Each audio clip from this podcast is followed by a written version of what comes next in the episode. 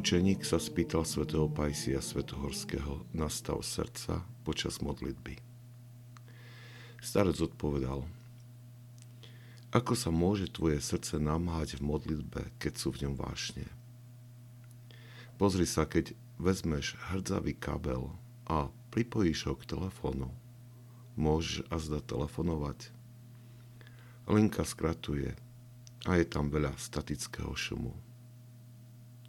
Keď sú v niekom vášne, teda duchovná hrdza, má podobné skraty a šum vo svojom srdci.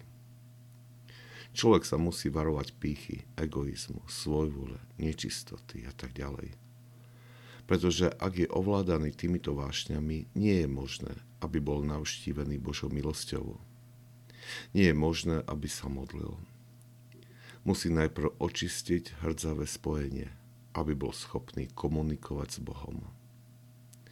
Čím viac je očistený od vášni, tým viac pokročí v modlitbe.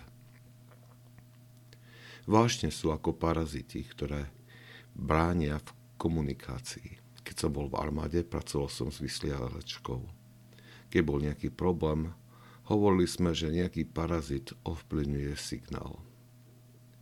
Keď bol signál úplne slabý a komunikácia nezrozumiteľná, tak sme hlásili tomu, kto vysielal, že jeho signál je 0.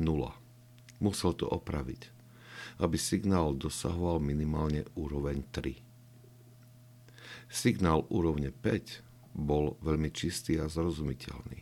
Komunikácia bola bez problémov. Keď bol slabý, tak sme mohli kričať do mikrofónu z celej sily, ale nikto nás nemohol počuť alebo porozumieť.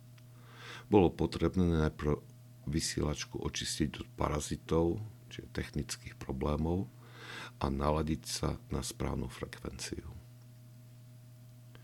Aby sme sa spojili s Bohom, musíme konať podobným spôsobom. Potrebujeme byť naladení podobným spôsobom na správnu frekvenciu a náš prijímač musí byť na frekvencii pokory, aby nás Boh mohol počuť a aby sme ho mohli počuť aj my.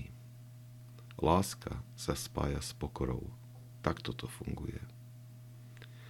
Človek sa musí namáhať z celej sily, aby sa naladil na túto frekvenciu.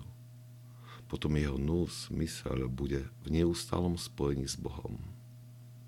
Modlím sa, aby si dosiahol toto spojenie.